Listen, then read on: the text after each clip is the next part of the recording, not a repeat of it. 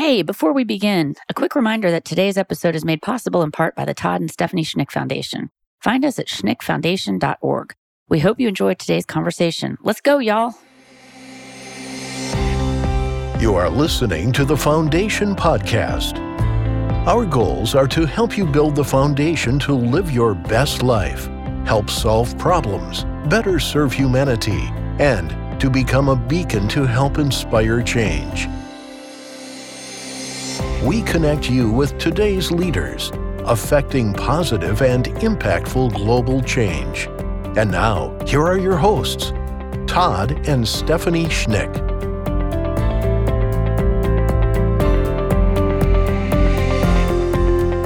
All right. Good morning and welcome back to the Foundation Podcast. I am your host, Todd Schnick, joined by my co host and friend, Stephanie Schnick, uh, the friend. president president. I didn't want to say you're my wife. That kind of, you know, that's just kind of weird. I, never knows that, that you're my boss. So I, you know, I, anyway, this is going to be a great conversation. I think it was my aunt Peg that alerted us that Maria Shriver was going to be on the Today Show talking about Alzheimer's. And those of us who have listened to our other podcasts know that my mother is late stage Alzheimer's, and we watched that that broadcast and learned about women's Alzheimer's movement. And uh, immediately we're enthralled with their work.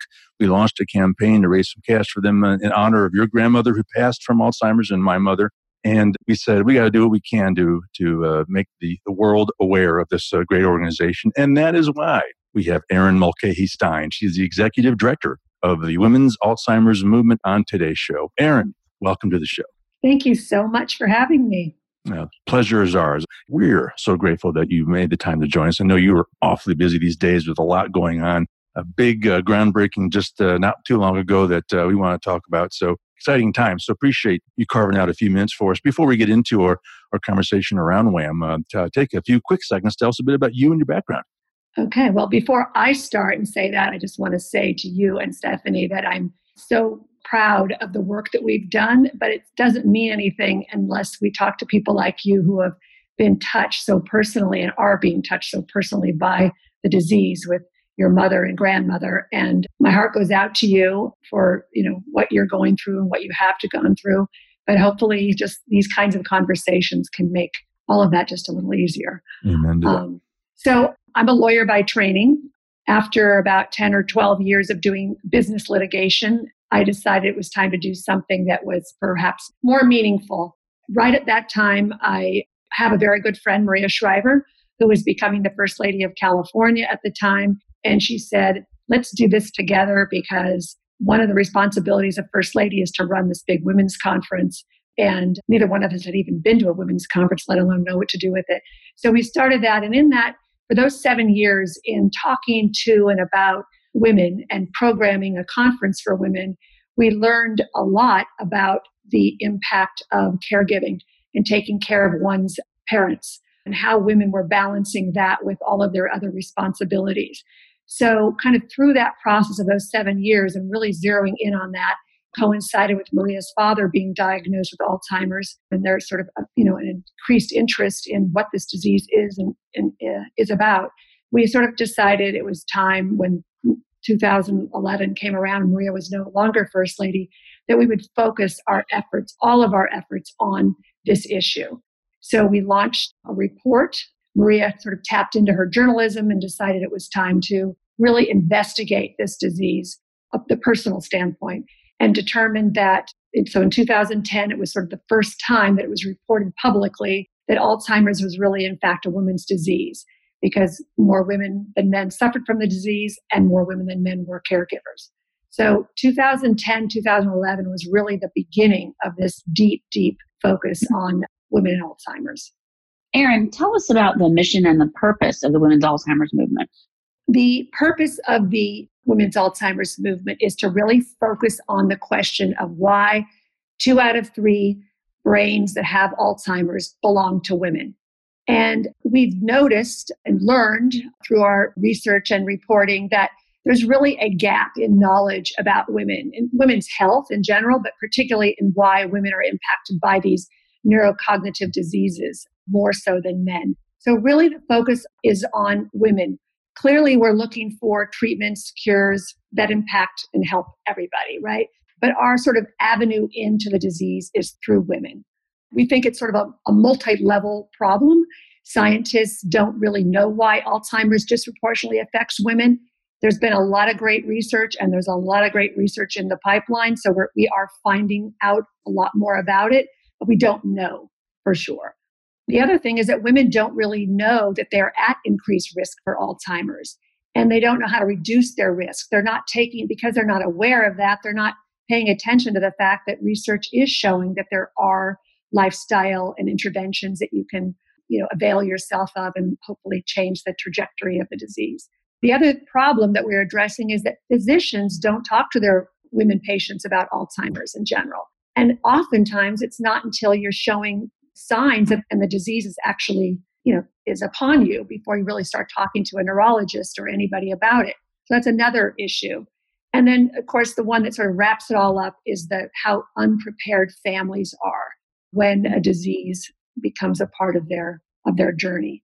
So the women's alzheimer's movement is really meant to fund research into the sex and gender differences in alzheimer's. So we fund research and we do that through a variety of activities, some of which you know through the summit and Move for Minds events that we have done. And then also, we really are focused on educating women and informing them about what they can do to perhaps you know, delay onset to reduce the risks. And then the other thing that we do is advocate. We really talk about Alzheimer's, what it is and isn't, what people need to know, what leaders and decision makers and policymakers in our state and across the country can do to help prepare families.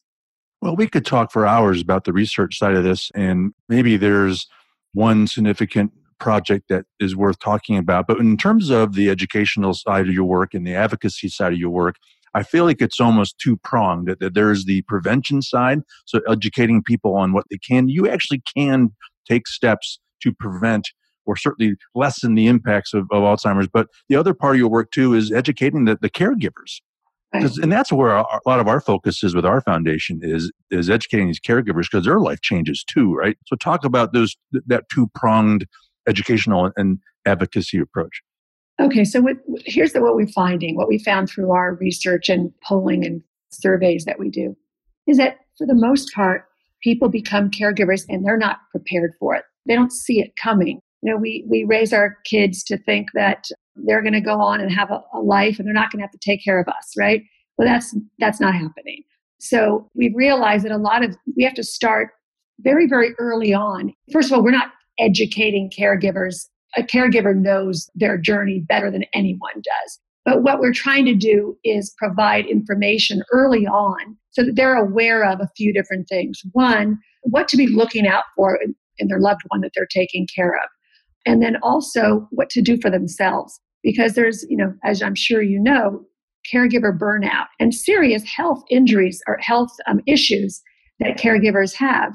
They're usually loving kind giving people who are watching out for themselves secondary to everybody else. And so we really want um, and that doesn't help anybody right? It doesn't help the the person that you're caring for. It certainly doesn't help yourself and others in your family. So we really want caregivers to be aware of what services are out there, support services are out there that can help them, and just be a voice for them to listen to and also for us to we have a platform for them to share their stories if that's you know empowering to them to like get somebody else to hear what they're going through and hear what someone else is going through.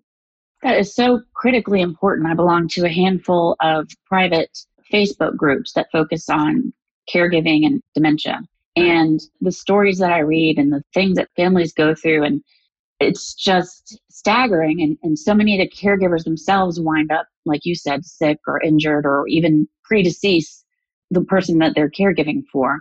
The people that todd and i are or our foundation is focusing on we're fortunate enough that that todd's mother is in a wonderful memory care community near us. So we don't have we're not the day-to-day caregivers. We get to be her kids and so many families, unfortunately, don't have that option and they struggle and they may have a full time job, they may have kids, a spouse, and I can't even imagine how these families do it. The other issue that comes up a lot, I'm not sure how much or if you guys are providing information on this front, but I read story after story about families that have not prepared legally and financially for these situations. And then they wind up in a real bind. Do you have resources that you're connecting to or anything along those lines?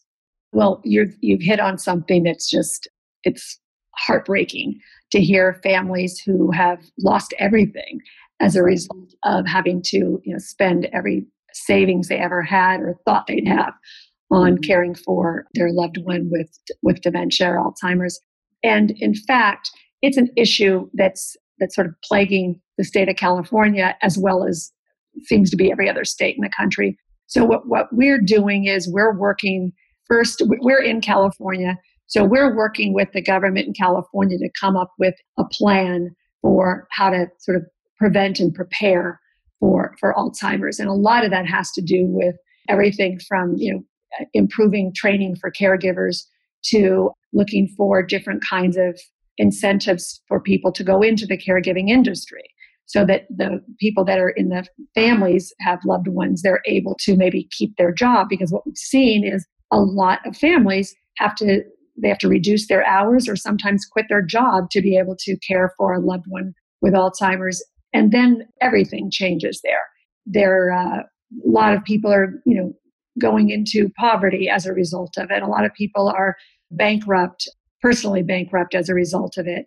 So we've seen horror stories, and but we do see a lot of, I think, a real engagement, not just interest, but an engagement in coming up with policies that will help people in these situations.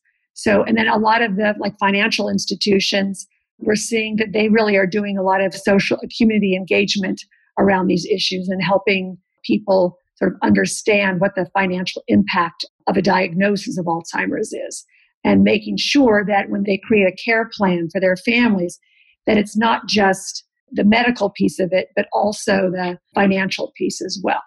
Well, we're just so grateful for the educational and advocacy work that you do. And I was shaking my head when you were talking about the fact that still most people don't realize that two out of three victims of this are females my mother was diagnosed in 2014. So this issue has been at the forefront of my life for six, seven years. And only recently did I even understand that. So there's still a lot to learn out there. You know, we mentioned Maria Shriver at the top of the show, and she's founder of the Women's Alzheimer's Movement. Um, I don't get the idea that she's just got her name on the letterhead and signs a few fundraising letters. I think, based on the fact that we were part of that summit, she is knee deep engaged in this thing. Talk about her role in this and kind of what her vision is and where this is going.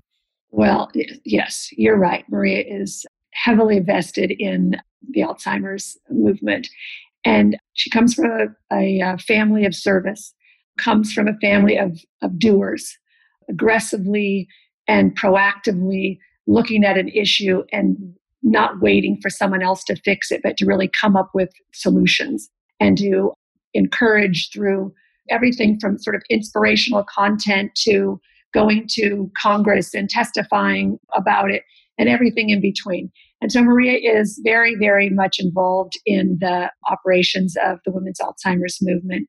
She's a very creative thinker. So we do things that are not necessarily the same as what other organizations are doing, where we think of ourselves as disruptors a little bit and being innovative and maybe a little more aggressive in the way that we talk or maybe sometimes provocative in the way that we talk. We can't just wait for someone else to help. And she definitely thinks in those terms. So, yeah, so Maria has used her journalism to raise awareness about the disease. She's talks about it every single day. And I don't think the women's Alzheimer's movement would certainly not be the same without her. And I don't think that the conversation about Alzheimer's right now in this country would be the same without her. I agree with that. Let's talk about the Prevention Center in partnership with the Cleveland Clinic that opened in June in Las Vegas. Tell us about that. The Women's Alzheimer's Movement Prevention Center at Cleveland Clinic is a partnership. So we're the Women's Alzheimer's Movement, and we will use the word WAM to shorten. It's sort of our acronym. So the WAM Prevention Center at Cleveland Clinic is really the first of its kind in the country. It's a center that we uh, established, we, WAM, and Maria Shriver, in partnership with the Lou Ruvo Center for Brain Health at the Cleveland Clinic in Las Vegas. And it's really a opportunity for people, women, to have a clinical experience where it's really just about them and their cognitive health. What we've learned through our work, through the research that we funded, and of course, other research around the country, is that there are a lot of reasons for why someone might feel like they have a cognitive issue, Alzheimer's or something else. And oftentimes, as we said before, they don't know until sometimes it's too late. So, the Women's Alzheimer's Movement Prevention Center is an opportunity for people to say, Well, I think I'm at increased risk because somebody in my family had it. I don't feel like I have any issues that I'm worried about, but I want to go and start the process of learning about my cognitive health. And that's what you can do at the Prevention Center. Well, that's amazing. That's amazing. How does that work? So you just call, make a reservation, and say, I'm 61 years old, and here's my checklist of my health issues and my situation. And you guys do an, an analysis? Do you do a? Oh, yeah. Oh, yes. What's the process? Um, it's it's intriguing. Yes. So you can go on womenpreventalz.org and make an appointment. Now, I will say that there's already a waiting list, I'm but hopefully we'll work that out because what we've seen was just an enormous demand, more so than we ever thought, imagined. And so you make an appointment, you do some of the cognitive testing is digital, and at some point you will go in in person, have a physician that's designated for you, give all your blood work. They'll do genetic testing if you don't already have it done. Look at all of your health history, your current lifestyle, your family background all of the information that they can get about you will help to figure out what a good individualized care plan is for you. So it's very, very individualized and as close to being sort of precision medicine as we can do now. Well, I wish you were around in the early aughts uh, when uh, my mother could have benefited from some of those services. You know, and I actually misspoke earlier. I said there was a groundbreaking, but it actually was the grand opening of that center and also, in case you missed it, partnered with the Cleveland Clinic. So, I mean, talk about a, an amazing partner to have in, in this project. Do I get the impression this is the first of many future centers? Is is that the long term play with these bricks and mortar centers? That is definitely the plan. And this is the first one. We hope that it will be a model for others. But depending on the institution that you partner with, the clinic would look a little different. In addition to bricks and mortars clinics, there's also this idea of digital or something through telemedicine, doing something that's much more scalable. So we sort of are looking at both because what we do know is there's a need and a demand. And it's not really just us, you know, the Women's Alzheimer's Movement coming in and saying we need this. No matter who we talk to, whichever institutions we talk to, they know that their patient base needs needs this. I'm hoping it inspires others to found similar like-minded centers. You know, it doesn't always have to be you guys doing this. I hope other Absolutely. people step up and, and take a leadership role here too. Yeah. Right. Yes, we're very collaborative, and so we're looking to collaborate with others on developing these kinds of prevention centers. We want to help get the information about prevention out as broadly as we can, but we know that we have to do more than just provide information. Engagement in the lifestyle and interventions is really important. One of our research grantees uh, and very close collaborators, he's on the Women's Alzheimer's Movement Scientific Advisory Council, Richard Isaacson from Weill Cornell in New York. He has a prevention center at Weill Cornell. It's not specifically focused on women. It's for you know anybody who has increased risk for Alzheimer's. And so he's also working with us to create and help to create consortiums of prevention centers across the country. That's exciting. We have some, as you probably know, some really wonderful research hospitals here in Chicago, and I would love to see something like that here. We would love to be working. Um, well, maybe Chicago. that's something we can work on. Yes, for sure. We'd that like would be that. an intriguing project. All right. Well, we'll have to talk offline about that. Yeah. We've been mentioning uh, all of your educational and all of your advocacy work. I wonder if you could get a little bit more specific on the types of ways that you deliver that. Uh, I'll mention and ask you to speak about one. I imagine there'll be many others, uh, but we just recently had the summit, and that was an hour long uh, blast of some amazing information with some very intriguing leaders uh, that shared some uh, knowledge with us. Go a little deeper on those kinds of uh, uh, productions. So we realize that if we're going to get the information to people, we need to meet people where they are. So we leverage every platform we can. And what we've realized during COVID is that webcasts and digital summits are the things that people actually will sit and watch and take advantage of. Whereas prior to this, we did a lot, we WAM did a lot of live events where we would mm-hmm. convene speakers with a variety of audiences across the country. And live information is very impactful, but we were pleasantly surprised that we had over 2,200 people that watched a one hour summit where we had Maria and Paula Zahn. We always have professional journalists typically interviewing experts. So we will have Maria interviewing two or three neuroscientists or caregivers or people in the caregiving space to talk about the real issues that are involved in that. We also will always have somebody who's personally impacted with the disease speak from a first person standpoint. So, in the case of the summit that you saw, we had Donna Rand speak. She was the wife of the founder of AARP or the, the, CEO, the prior CEO of AARP, who succumbed to Alzheimer's. And she talked from a very, very personal standpoint about that, as well as Cynthia Huling Hummel, who is a pastor who has Alzheimer's now. And to, you know, really let people know what it really means to live with the disease, both as the person with it and the person caring for them, because that really puts everything else in context, right? So we really will try to meet people where they are. We also have a lot of social media that we use. We don't just use our social media to promote our organization, we really use it to educate. Once a week, we have a sleep tip. Why? Because research shows that sleep has a deep connection to Alzheimer's. So we want people to be sleeping seven to eight hours a night. And if they're not, that has to be your priority. The other thing that we do is ensure that we provide content about exercise, tips about exercise. Why? Because exercise is so important to your brain health. The same thing goes with stress reduction. So every Monday we provide a meditation because we want people to who think they've you know who've never meditated and think they can't to feel that yes it is something that you can do. Why? Because it's so important to reduce stress if that's what your issue is. There's a lot of great and exciting research going on right now to show the causal connection between stress and Alzheimer's and the importance of availing yourself of tools like meditation to reduce that. So, you asked about the summit. The summit is something that we will continue doing. We're going to do another one in October and another one in January. Right. And we'll be sure to let everybody who's listening know how they can take advantage of that. And in addition, we hope to be doing live events again around the country where we bring together experts in all of these related fields together with regular people who can learn about brain health, what Alzheimer's is and isn't, what it means to be a caregiver, why it's important to rid this country of the stigma that we see around Alzheimer's, especially in communities of color that have increased risk for the disease, yet they also have more stigma attached to the disease.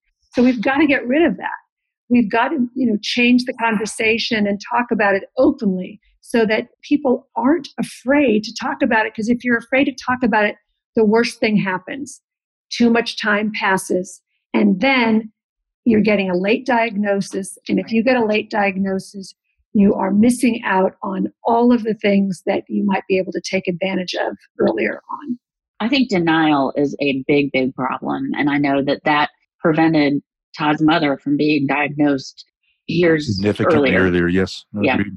And I know I mean, I know dozens of other people who uh, we all know yes have the potential for this and, and they're not taking any action and it's right and it's just so frustrating so that's one of the reasons frankly why we have you on the show today and why we intend to continue to collaborate with you so we can use these tools as as more educational direct targeted uh, messaging to some of these folks. So and i really loved on the summit how you kicked it off with the meditation. I, I meditate Yeah. every day and and there's already scientific proof that it reduces blood pressure and we're learning every day more and more benefits of that simple exercise. And uh, talk about a stigma. That freaks out a lot of people meditation and they think they have to listen to yanni and hold their hands and and you know, have incense going but no it's it's so much simpler than that. So the other thing that we were proud of and why we're even more proud of uh, now uh, having being in the midst of a campaign to raise some resources for WAM is that you, uh, you are 100% supported by philanthropy. So talk about that.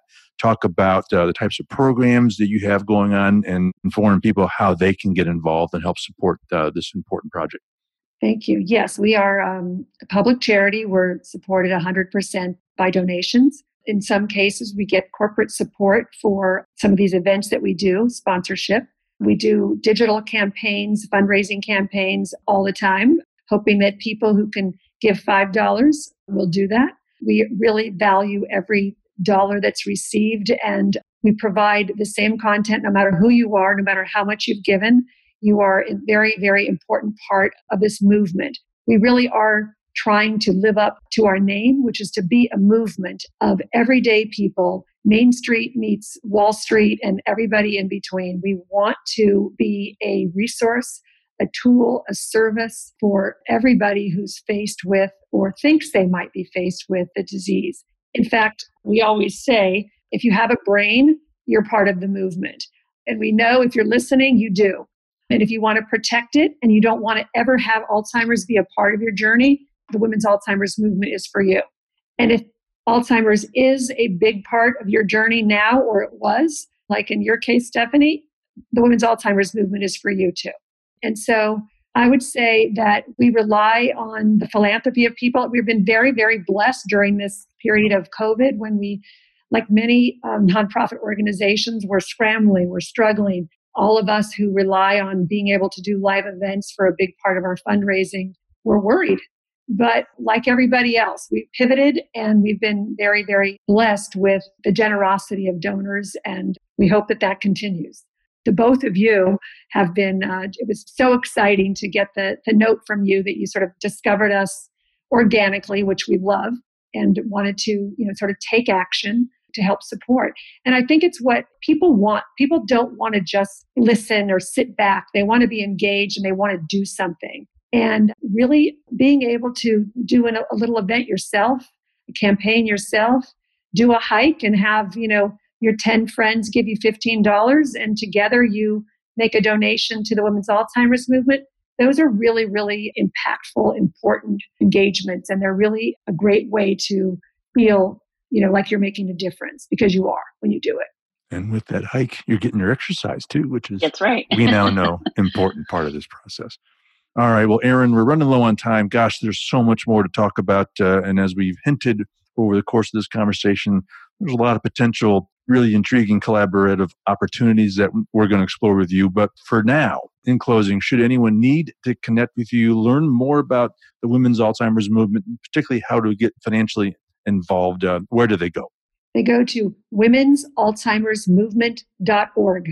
Women's Alzheimer's movement.org. It's a mouthful, but once you say it, it'll come easily. Well, and I'll just put out a, a plug for the Instagram page because uh, a lot of those little daily tips that she was talking yeah. about are, are really presented well there. So that's a great place to get some of that education. All right, Erin Mulcahy Stein, the executive director of the Women's Alzheimer's Movement. Erin, it was a great pleasure to have you. Thanks so much for making the time to join us today. Thank you so much. Bye bye. That wraps today's conversation. Uh, on behalf of our guest, Erin Stein, my wife, Stephanie Schnick, I am Todd Schnick. Thanks for listening to the Foundation Podcast, and we'll look forward to seeing you again very, very soon. The Foundation Podcast is produced by Intrepid Media and is made possible in part by the Todd and Stephanie Schnick Foundation. Learn more by visiting schnickfoundation.org. And thank you for listening. Now, get out there and do some good, and we'll see you next time.